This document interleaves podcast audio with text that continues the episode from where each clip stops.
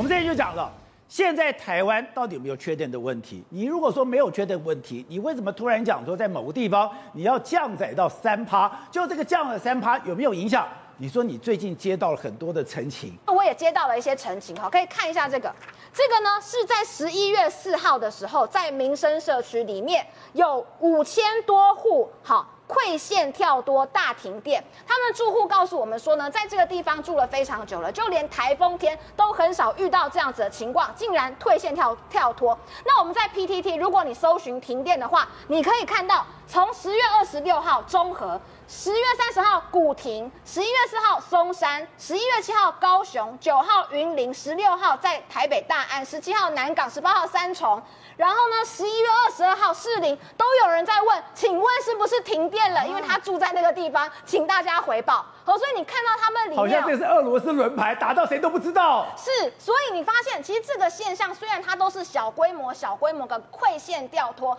但实际上面很多地区都发生同样的状况。我去查过，二零一八年的时候，那时候也有一次是供电吃紧，也发生过很多次类似的现象，而且呢，当时也有做降压降频的动作。那那时候台电也告诉我们说，哎，这两件事情是无关的。可是同样一件事，就是当时的用电量都很大，而且刚好那一个月都特别的严重，所以台湾缺电，台湾的供电紧缩真的是一个事实。如果不是因为缺电的话，真的不需要在冬天的时候去降压，为了要增加百分之三的供电量，让更多的住户都能够使用。好，正好今天清大工程系系统科学教授叶中光讲。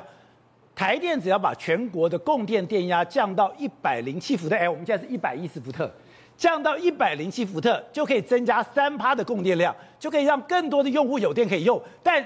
供电的品质会受到影响。但我们的台电讲没有啊，那是在正常范围里面调节啊，这样子降从一百一降到一百零七。真的有影响吗？因为我们是第三世界国家，是不是一百一就一百一啊？为什么要降到一百零七？这不是很简单的事情吗？我坦白讲，我家的电是坏了就坏了，可是对于台积电。对于很多精密工业来说，差两趴电差很多。哦，它这两趴电压，他们要需要稳压器，他们要这样子哦，一掉下来的时候，它要瞬间稳压器要把它拉上去，然后确保一直维持在一百一的平盘。可问题是稳压器它推上去的时候，还是会有个高峰，就是它会有个掉下来的时候，你瞬间拉上去，所以有的时候会没事，可以有的时候你掉下来那个零点零几秒，你参数就全乱了。你参数全乱，你这一批字会全部报废掉。你全部都报废掉的话，那你要你怪谁？我这样搞说，你从一百一掉到一百零七，我就这么稳定的到了一百一，可我可能是突然到了。一百零七上来一点，到一百一一百一十一一百一十二这个样子吗？也有可能，他因为他掉一百零七的时候，他一定要先掉，所以我感应到我把压压这样推，推回去，掉的瞬间可能参数就套。你推回去的时候，如果多推或者是刚好稳住，那没事，